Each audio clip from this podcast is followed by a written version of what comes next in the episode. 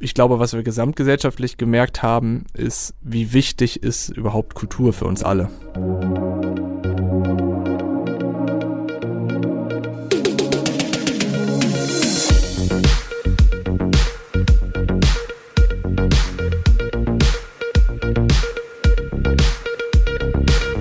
Hallo und herzlich willkommen. Ihr hört Wir sind Bremen, der ÖVB Helden Podcast.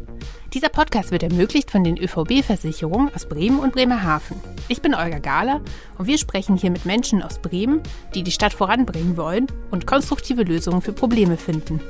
Heute unterhalten wir uns mit Viktor Frei von Clubverstärker über den Umgang der Veranstaltungsszene mit den Herausforderungen der Corona-Pandemie, wieso Clubbesitzer plötzlich T-Shirts gepackt haben und was das alles mit dem Internet zu tun hat. Hallo Viktor. Ja, moin. Hallo.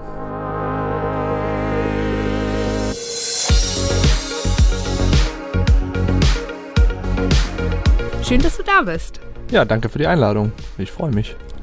Clubverstärker ist ein Verbund von Musikspielstätten und Festivals aus Bremen, Oldenburg und dem Bremer Umland. So heißt es offiziell auf eurer Webseite. Und ihr seid ein Verband aus verschiedenen Kneipen, Clubs und Bars aus und um Bremen und bei euch geht es um Vernetzung und Interessenvertretung. Was genau macht ihr denn?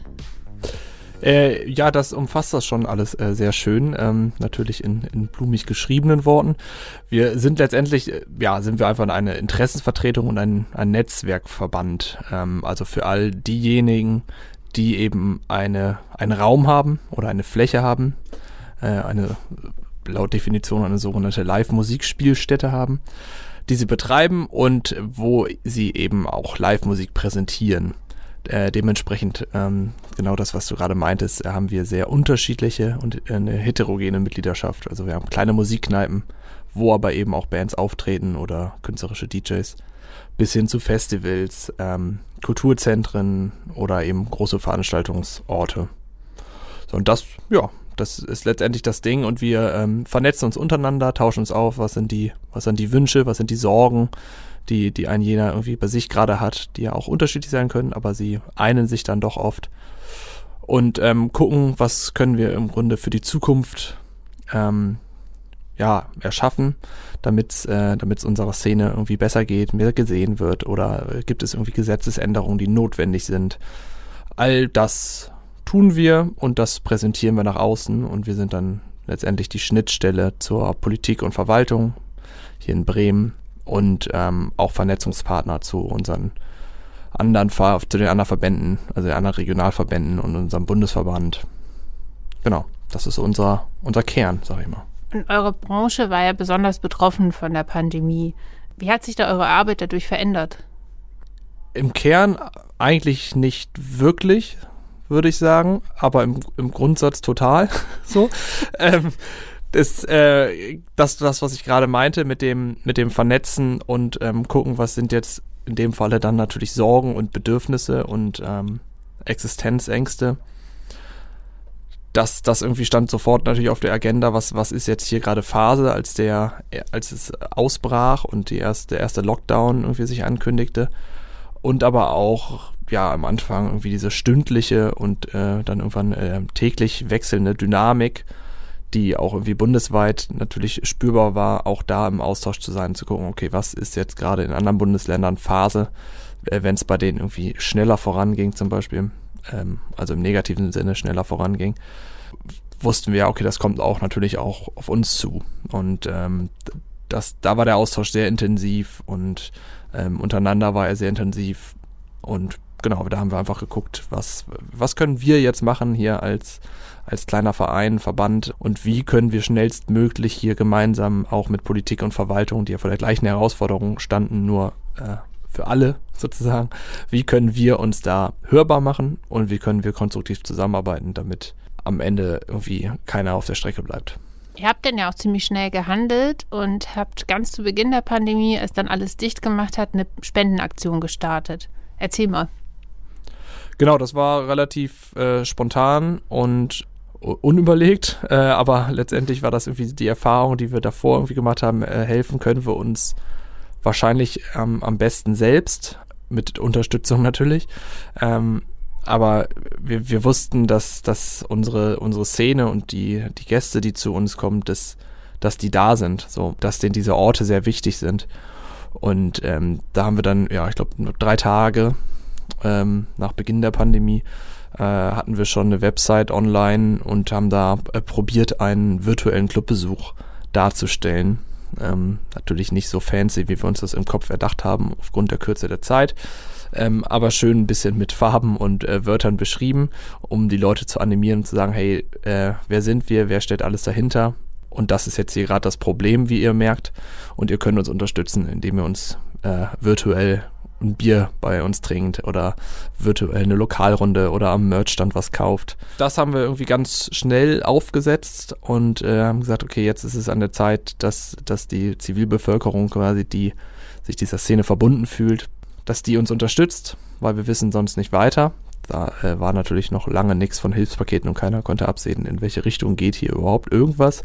Alle wussten nur, verdammt, wir haben jetzt zu und äh, das funktioniert für uns nicht. So sind unsere Geschäfte nicht gestrickt. Wir können nicht lange Schließzeiten haben.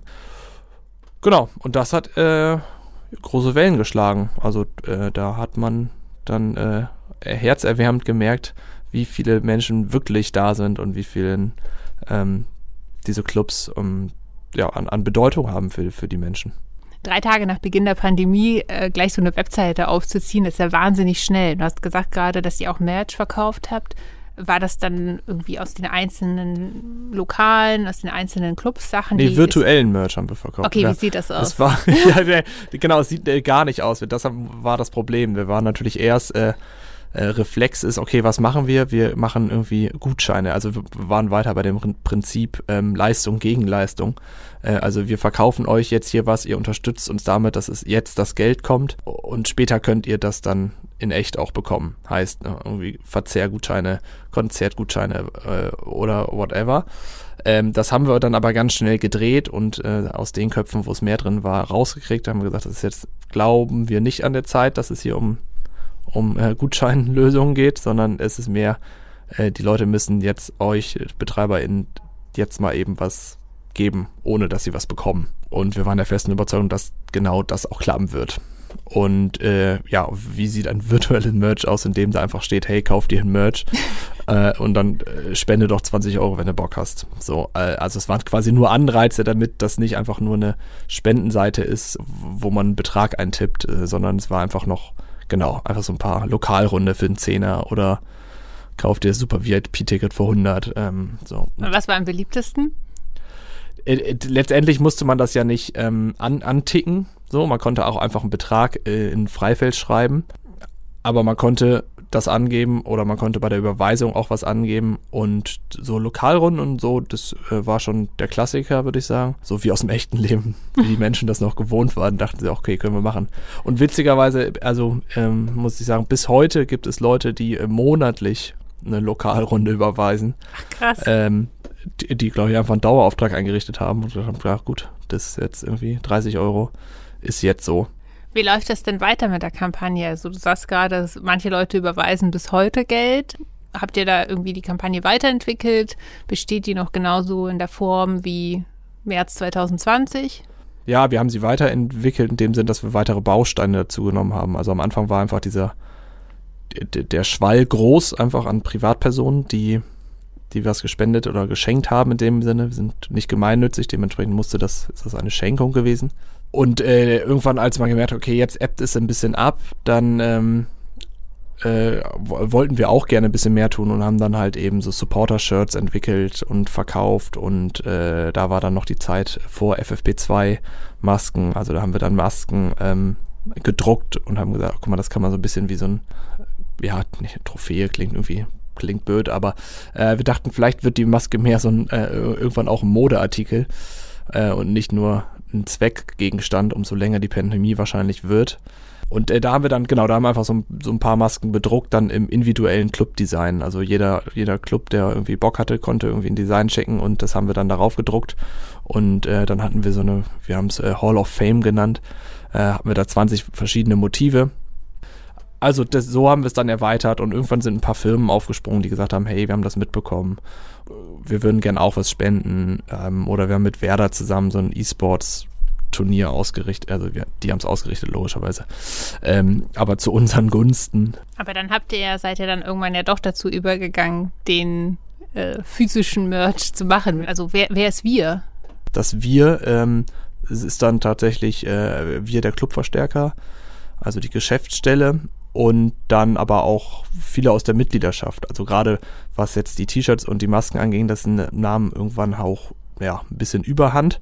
Äh, also es waren dann sehr viele T-Shirts und sehr viele Masken und äh, wir wollten natürlich möglichst viel von dem, von den Einnahmen auch wiederum an die an die Spielstätten geben können. Heißt, wir wollten den, die Kosten irgendwie so gering halten wie möglich. Also wir wollten nicht alles versenden beispielsweise, sondern äh, haben dann äh, hier große Pakete immer gepackt und dann kamen Freiwillige vorbei und haben das mit dem Fahrrad, mit Inlinern oder mit dem Auto, wie auch immer, äh, in den verschiedenen Vierteln in Bremen ausgefahren und haben das den Leuten persönlich nach Hause gebracht. So, und das äh, war auch eine schöne Dynamik, also hat man auch gesehen, was das macht und das hat natürlich dann auch die KäuferInnen äh, auch gefreut, wenn auf einmal ein bekanntes Gesicht vor ihrer Tür stand. Äh, ich meine, ach, so, so direkt war das, okay, schön.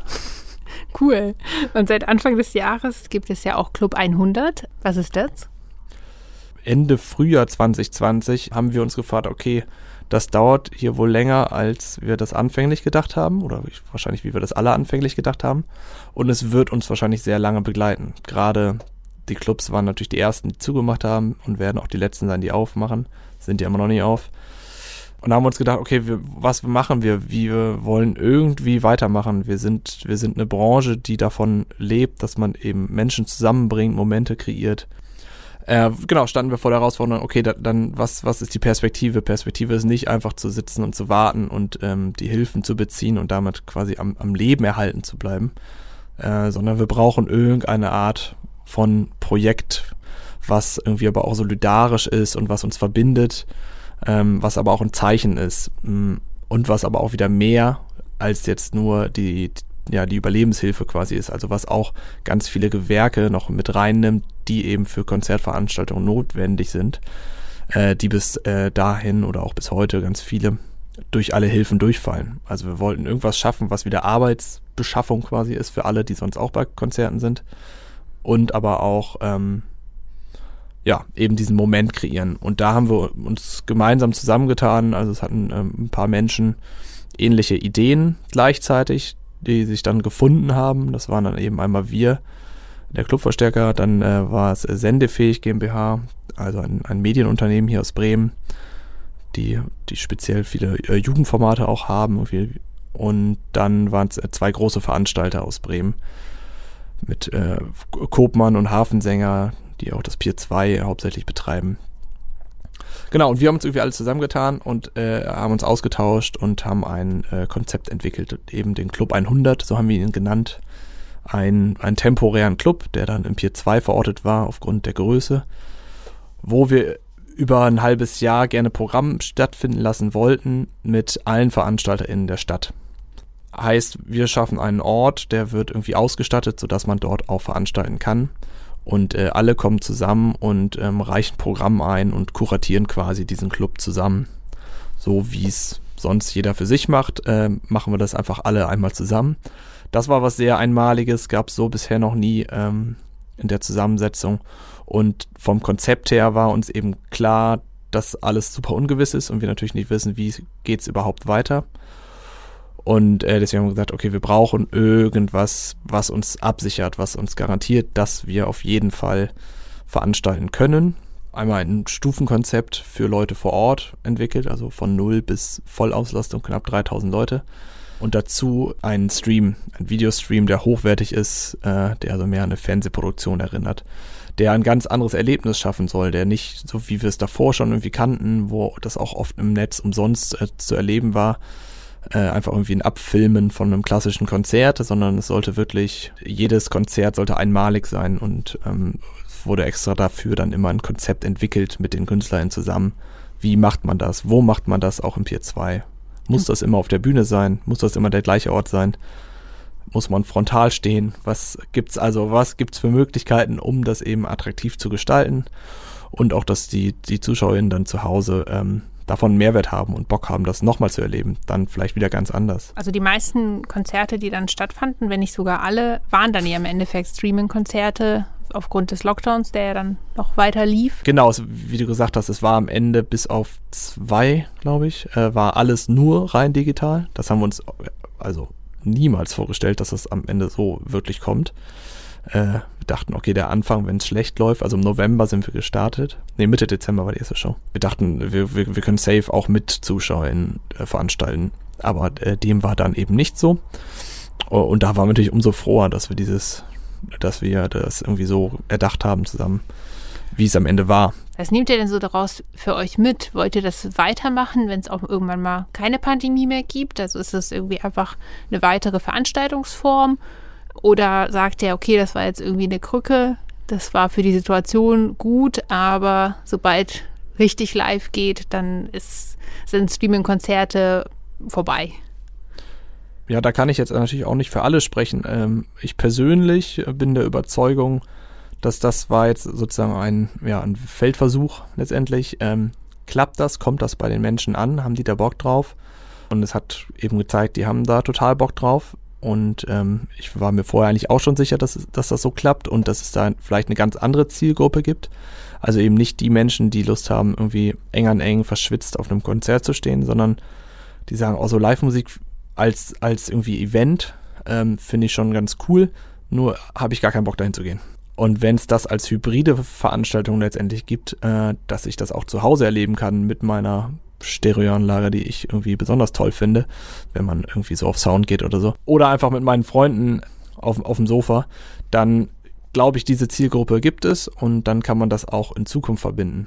Also eure Mitglieder sind ja Clubbesitzer, Veranstalter und ihr arbeitet natürlich auch viel mit äh, Künstlern, Sängern, DJs zusammen.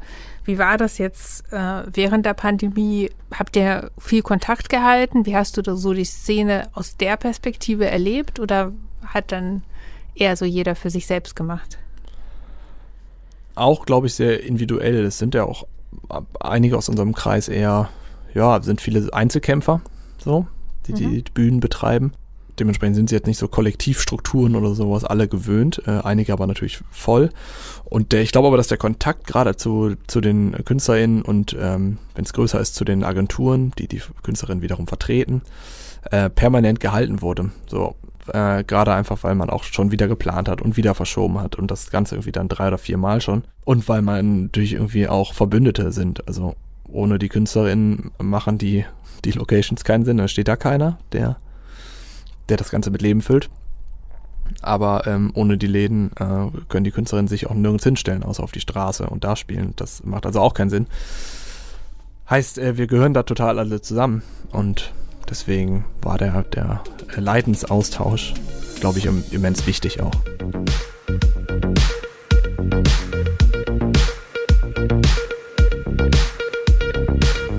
Wir wollten mal genauer wissen, wie es Künstlerinnen und Künstlern in der Pandemie ging und haben uns deshalb mit Marco Fricke alias Mark Bale unterhalten. Er ist DJ und kommt aus Bremen und erzählt uns ein bisschen von seiner Arbeit. Hallo Marco. Hallo, schön bei euch zu sein. Ja, du kommst aus Bremen und bist als Musikproduzent und DJ bekannt. Du hast jahrelang im La Viva aufgelegt, hast dein eigenes Festival organisiert. Ähm, wie sah dein Alltag in der Zeit vor Corona aus? Ja, also äh, man ist aufgestanden und es gab eigentlich immer was zu tun, äh, ne? ob das in Sachen Festival war, Planung äh, mit meinen äh, Partnern, ob das eine neue Single war, die an den Start kommen musste, ähm, irgendwelche Texte, die man schreiben musste oder sich vorbereiten musste auf irgendein Konzert oder eine Tour, die man gespielt hat. Und wie hast du den Anfang der Corona-Pandemie erlebt? Tatsächlich war ich in, äh, am Anfang der Corona Pandemie im äh, asiatischen Raum, genauer gesagt in Thailand. Äh, ich hatte da gerade meine ja eine meine zweite oder dritte Asia-Tour inklusive äh, meiner ersten Station in äh, China, äh, die dann ähm, aufgrund der Pandemie gecancelt wurde. Ich habe dann dort weiter Urlaub gemacht, habe von ich glaube fünf oder sechs geplanten Gigs tatsächlich nur einen noch gespielt und ja, bin dann mit einer der letzten Maschinen tatsächlich aus Bangkok nach Frankfurt geflogen. Du konntest dann ja nicht mehr auflegen, du konntest nicht mehr auftreten und eigentlich nicht mehr das machen, was du in der Zeit vor der Pandemie zu deinem Alltag gehört hat und was du gemacht hast. Wie ging es dir damit? Ja, äh, es wird einem so ein bisschen ähm, ja der Boden unter den Füßen weggerissen, wie man so schön sagt. Man ist in so einer äh, in so einem luftleeren Raum. Man man denkt ja äh, gut okay in drei Monaten wird das schon wieder besser sein und äh, dann war es nicht nach drei Monaten besser oder dann hat man sich immer andere Ziele gesetzt und, und konnte das gar nicht so richtig realisieren. Äh, schrecklich war das. Also, ne, man, man ist ja gewohnt, irgendwo auch so ein bisschen ähm, von dem Feedback der Leute zu leben und das ist ja nicht nur äh, Geld, was man kriegt, sondern auch äh, äh, tolles Feedback äh, in Form von Lächeln, Tanzen, wie auch immer. Ähm, und das äh, war auf einmal weg und das ist, äh, ist einem gar nicht oder das wird dann in dem Moment dann erst bewusst, wie sehr man auch das irgendwie liebt und braucht zum Leben. Ne? Und in Bremen gibt es ja auch Projekte, die versucht haben, konstruktiv mit der Krise umzugehen. Clubverstärker hat zum Beispiel Streaming-Konzerte veranstaltet. Was hältst du davon? Kennst du Leute, die vielleicht auch mitgemacht haben? Also ich kenne äh, relativ viele Kollegen, die äh, sehr viel im äh, Streaming-Bereich gemacht haben. Ich kenne natürlich auch die Aktionen, die der Clubverstärker gemacht hat. Ich war äh, relativ passiv. Ähm, ich finde das toll, dass es äh, solche Möglichkeiten gab, dass sich auch darüber äh, viele Künstler teilweise auch ein bisschen was finanzieren konnten, teilweise auch ein neues Standbein über die Streaming-Kanäle aufbauen konnten. Und ich habe das für mich jetzt äh, nicht so gemacht. Ich kann gar nicht genau sagen, warum. Ich bin, glaube ich, jemand, ich brauche die Bühne und auch das Publikum und diesen Live-Charakter, ne, das auf die Bühne gehen und das im Backstage-Bereich mit Freunden ähm, ein Bierchen trinken oder einfach auch mit, mit Leuten, die wegen einem da sind, natürlich auch reden und so weiter. Und das war für mich nicht so ganz greifbar, aber ähm, auf jeden Fall eine, eine ganz, ganz tolle Sache, keine Frage. Wie hast du denn generell so die Bremer Clubszene erlebt jetzt in den vergangenen eineinhalb Jahren? Vielleicht auch im Austausch mit Kollegen? Ja, also ähm, ganz viele von uns ähm, ja, wussten auch gar nicht mehr, äh, was, was sie machen sollen, was sie machen können ein paar, denen geht es finanziell äh, vielleicht besser, die wirtschaften anders und so weiter und so fort. Andere ähm, haben sich Jobs gesucht, äh, die, die mit dem Auflegen oder auch äh, mit dem Künstlerdasein nichts zu tun haben. Viele Konzepte, an denen gearbeitet wurden von ganz, ganz vielen Clubs ähm, und, und Vereinen und von sonstigen Institutionen, auch Leuten, die sich aus dem Künstlerbereich zusammengeschlossen haben. Da gab es tolle Ansätze und so weiter, aber auch wurde da eigentlich alles dann auch wieder gekippt. Dann hieß es, man darf dieses oder jenes, dann durfte man dieses oder jenes wieder nicht mehr und so weiter. Und da fehlt dann irgendwann auch die Motivation, ne? weil wir tatsächlich auch immer von Tag eins im Lockdown waren und jetzt gerade erst äh, so ganz langsam wieder herauskommen. Und die Perspektiven sind ja immer noch nicht da. Ne? Also sehr eingeschränkt natürlich und es ist schön, aber also alles rosig ist es ja leider auch noch nicht. Wie hast du dich denn persönlich motiviert, dann trotzdem weiterzumachen, trotzdem irgendwie Projekte umzusetzen? Ich äh, bin so ein, so ein kreatives Kerlchen und habe auch einen tollen Freundes- und Bekanntenkreis, mit dem ich mich viel äh, ausgetauscht habe. Ich habe auch viel nach links und rechts geguckt, ähm, äh, habe äh, Möglichkeiten für mich versucht zu sehen in anderen Ländern, anderen Kontinenten und so weiter, aber auch da, äh, das führte nicht wirklich richtig äh, in die richtige Richtung. Irgendwann ähm, Ende des Jahres habe ich dann irgendwo auch äh, so ein bisschen gesagt, so jetzt musst du mal was tun. Irgendwie ist das ja eine Sache, die dich noch lange weiter begleiten wird äh, als Künstler. Also äh, lass dir was einfallen. Und äh, dann bin ich tatsächlich, wie viele andere äh, Bremer Künstler, ähm, und auch, ähm, auch von Freunden in Hamburg und Berlin habe ich zum Beispiel gehört, äh, die sind, da sind einige von uns im Impfzentrum gelandet tatsächlich, ne, wo wir oder ich persönlich für mich sprechen können zu können, äh, ja, wo ich seit Januar tätig bin und habe da irgendwo so ein bisschen auch die Motivation wieder gefunden, konnte wieder sehr viel mit Menschen arbeiten, natürlich auf eine ganz andere äh, Art und Weise, aber äh, man merkte doch am Telefon auch, dass ähm, sich auch gerade die am Anfang ähm, älteren Damen und Herren sehr gefreut haben, äh, da verständnisvolle Menschen am Telefon äh, zu haben. Und du veranstaltest ja jetzt auch wieder ein Festival. Das ist ja so ein bisschen ein Schritt nach vorne, ein Schritt vielleicht ein Stück weit auch bergauf. Magst du ein bisschen was über das Festival erzählen? Meine Partner, der Roland und der Benjamin und ich, wir machen ja seit 2015 das Ferdinandsfeld Festival. Äh, mittlerweile nennen wir es nur noch Ferdinandsfeld. Unter Corona-Bedingungen konnten wir es auch letztes Jahr noch machen als äh, Ferdinandsfeld, äh, dann halt in klein.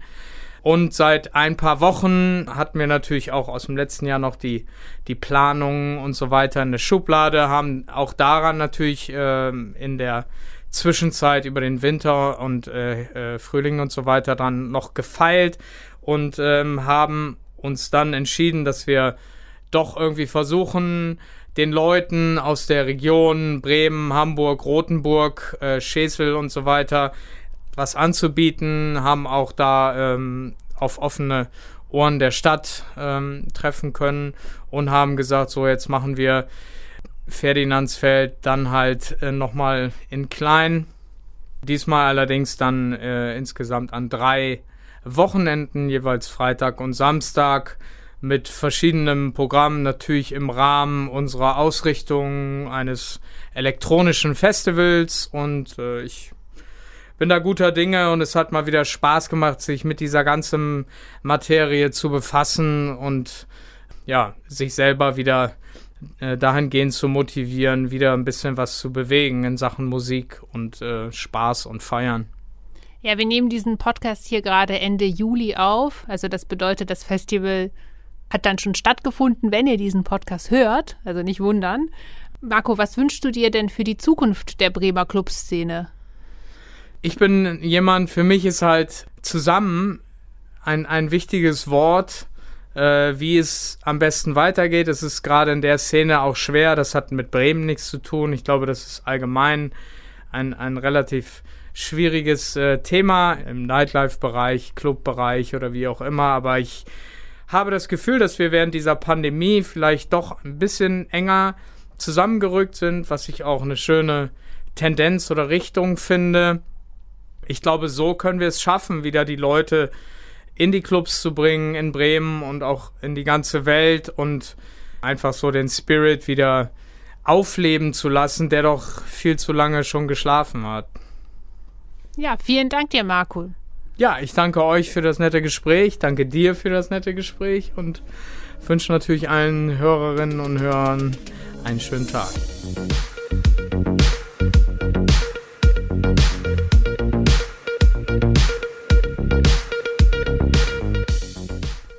Victor, wir haben ja jetzt gerade das Interview mit DJ Mark Bale gehört und er hat uns erzählt, dass die vergangenen eineinhalb Jahre für ihn eine total schwierige Zeit waren, in der er nicht das machen konnte, was er liebt. Wie war das so für dich persönlich? Wie hast du die Zeit wahrgenommen? Für mich persönlich war das einfach ein, ein enormer Mehraufwand.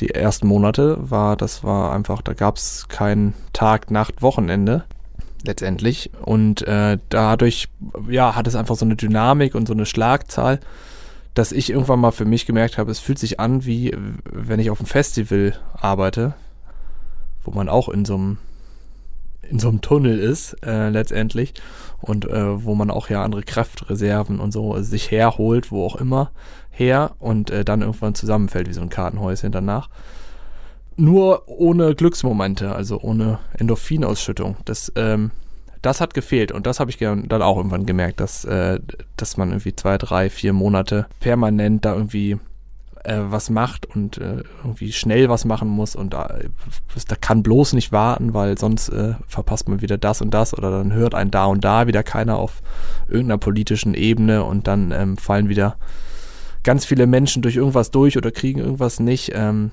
dann spürt man irgendwie ja so eine Art Druck. Äh, ich äh, fühlte mich dann auch irgendwie da äh, verpflichtet, verantwortlich, ähm, um, um das möglichst gut voranzutreiben, als ganz kleines Rädchen hier irgendwie Vielleicht magst du noch mal kurz sagen, welche Rolle genau du bei Clubverstärker eigentlich einnimmst. Ich glaub, so. Darüber haben wir noch gar nicht gesprochen. Ja, äh, ich bin dort angestellt als, ähm, es nennt sich Leiter der Geschäftsstelle. Ist aber irreführend, weil es gibt nur mich als Angestellten. Dementsprechend leite ich einen Raum mit, mit einem Computer und mir. Genau, so. Und dann äh, gibt es eben einen Vorstand, der den Verein führt. Und ja, aber äh, wenn es natürlich um operative Tätigkeiten geht, dann ähm, ist es, hängt es eben an mir. Dementsprechend war die Zeit auch äh, anspruchsvoll. Ich, ich bin vom, vom Naturell aber positiv und äh, mag auch gerne viel äh, gleichzeitig machen. Wir haben ja jetzt ziemlich viel auch über diese Ausnahmesituation im vergangenen Jahr ge äh, gesprochen. Euren Verein gibt es ja aber schon sehr viel länger. Wie ist der denn entstanden? Genau, den gibt's schon länger. Das war dann äh, vor meiner Zeit, 2013 haben wir uns gegründet. Ausschlaggebend war damals, dass sich ähm, ClubbetreiberInnen und KonzertveranstalterInnen zusammengetan haben, weil die GEMA, also die Verwertungsgesellschaft, einen neuen Tarif irgendwie umstrukturiert hat oder so. Und der war irgendwie sehr, sehr, sehr viel schlechter, als man das gewohnt war. Äh, also wir stehen der GEMA eh komplett immer kritisch gegenüber. Und das war aber irgendwie anscheinend so ein Punkt, wo alle gesagt haben, was machen wir denn jetzt? Das kann man doch jetzt nicht so hinnehmen. D dann ja, haben sich einfach ein paar Leute zusammengetan und geschaut, okay, wie, wie, wie machen wir es? Wie machen das auch andere vielleicht in, in Deutschland? Und da gab es schon so ein paar Regionalverbände.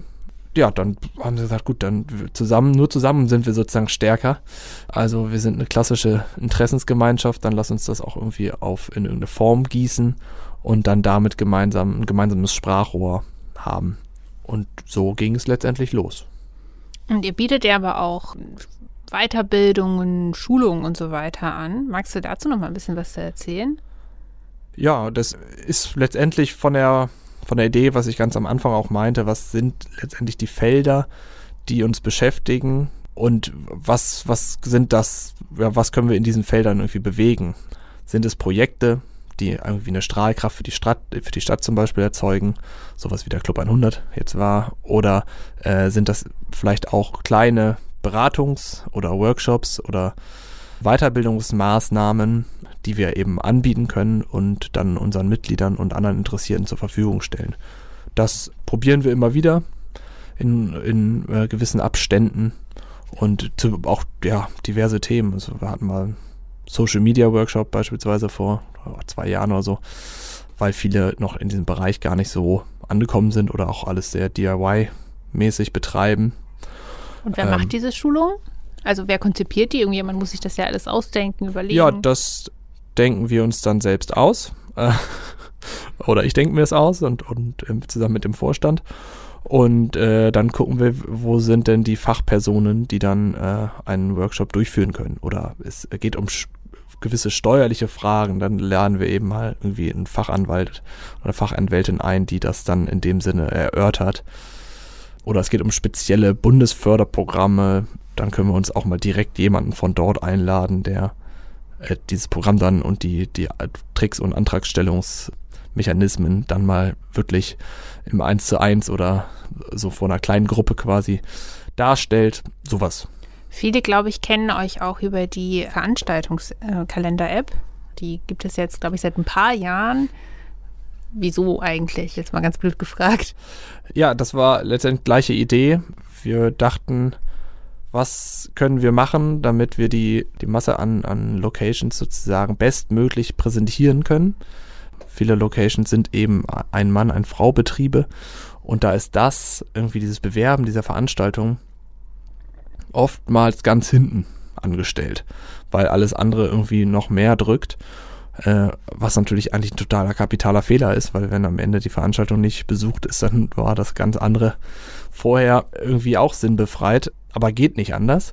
Dementsprechend haben wir gedacht, gut, dann können wir ja vielleicht auch diese gemeinsame Stärke, die wir haben, indem wir diesen Verbund haben, nutzen und präsentieren das irgendwie anschaulich und besonders userfreundlich. So, so dass wir da irgendwie, ja, so Synergien irgendwie äh, nutzen und aber auch vielleicht, dass, dass die Menschen, die ihre Route so haben, so, hey, ich gehe, wenn ich auf Konzerte gehe, gehe ich in Schlachthof oder äh, in Tower. So vielleicht kennen die manche Orte gar nicht, wo es mhm. Konzerte gibt, wo irgendwie auch Bands zu entdecken sind und auch Orte zu entdecken sind. Und genau das wollten wir damit irgendwie bezwecken, dass ein jeder mal aus seinen gewohnten Mustern kommt und äh, mal guckt, was gibt's eigentlich hier in meiner Region noch an spannenden, Spannendes zu erleben. Und da gibt es dann doch einiges. Genau, und genau dafür ist diese App da. Das Besondere daran ist letztendlich, dass dieser Mehraufwand, den ich beschrieben habe, der fällt für die BetreiberInnen nicht an, sondern die ist so programmiert, dass sie sich von selbst speist. Also nur wir vom Clubverstärker müssen so ein bisschen da was reintun an Arbeit und, und dann sind alle Veranstaltungen da. Aber leider ist sie gerade noch ein bisschen fehlerhaft, äh, aber die, äh, die neue Version ist auf dem Weg. Und wenn es dann auch wieder äh, hoffentlich bald mit voller Kraft losgeht, dann äh, haben wir auch wieder eine schicke Clubverstärker-App mit allen Veranstaltungen drin. Du sagst gerade, wenn es dann hoffentlich bald mit voller Kraft wieder losgeht. Also wir nehmen diesen Podcast hier Ende Juli auf und es sieht jetzt im Moment eigentlich ganz gut aus und es scheint wieder bergauf zu gehen und irgendwie auch eine Perspektive zu geben für die Szene. Was nehmt ihr so für euch aus dieser Corona-Erfahrung der vergangenen eineinhalb Jahre mit? Ja, also dein, dein Wort in aller Ohren, dass es jetzt bergauf geht und nicht wieder leicht bergab gerade. Ja, ähm, hoffen wir. Da, äh, hoffen wir. Ähm, also was, was wir auf jeden Fall mitnehmen sollten, ist, äh, die, dass äh, Vernetzung wichtiger denn je ist. Und das auf allen Ebenen. Also es äh, war jetzt gerade hier in Bremen, es ist natürlich ähm, einfacher als jetzt vielleicht in Flächen. Bundesländern, aber gerade die, der, der Kontakt zu Politik und Verwaltung ähm, ist dadurch nochmal enorm gewachsen auch. Und da ist man einfach im Austausch und man kennt einander jetzt irgendwie besser und weiß auch, was, was sind die Nöte und äh, was, was waren auch die Nöte vor der Pandemie schon und was wird auch mit Sicherheit auch in Zukunft noch das Problem sein in, in so einer Szene. Ich glaube, was wir gesamtgesellschaftlich gemerkt haben, ist, wie wichtig ist überhaupt Kultur für uns alle. Äh, das sollten wir mitnehmen und den Schwung mitnehmen und weiter gemeinsam Dinge irgendwie ausprobieren, auch mutig sein und nicht einfach jetzt zurückkehren in, okay, jetzt machen wir wieder unseren Stiefel, die Augen offen halten und Neues auch mal probieren, gemeinsam mal was probieren, auch andere dazu ermutigen, da mitzumachen und ähm, auch eine Stadt dazu ermutigen, auch wieder Neues zu probieren und dann kriegt man da, glaube ich, ganz viel Positives zurück. Das ist ein sehr schönes Schlusswort. Vielen Dank dir, Viktor, dass du heute hier warst und mit uns gesprochen hast. Das war eine Folge von Wir sind Bremen, ein Podcast der ÖVB-Versicherung aus Bremen und Bremerhaven. Wir haben mit Viktor Frei von Clubverstärker gesprochen über Clubs, Künstler und Künstlerinnen in der Corona-Krise, wie Clubverstärker nach kreativen Lösungen für die lange Zeit des Lockdowns gesucht hat und ja, wie es nach der Pandemie denn jetzt weitergeht. Mehr zu der ÖVB und ihren Angeboten für junge Leute findet ihr auf der Webseite der ÖVB-Versicherung, uvb.de und auf Social Media. Vielen Dank fürs Einschalten. Tschüss!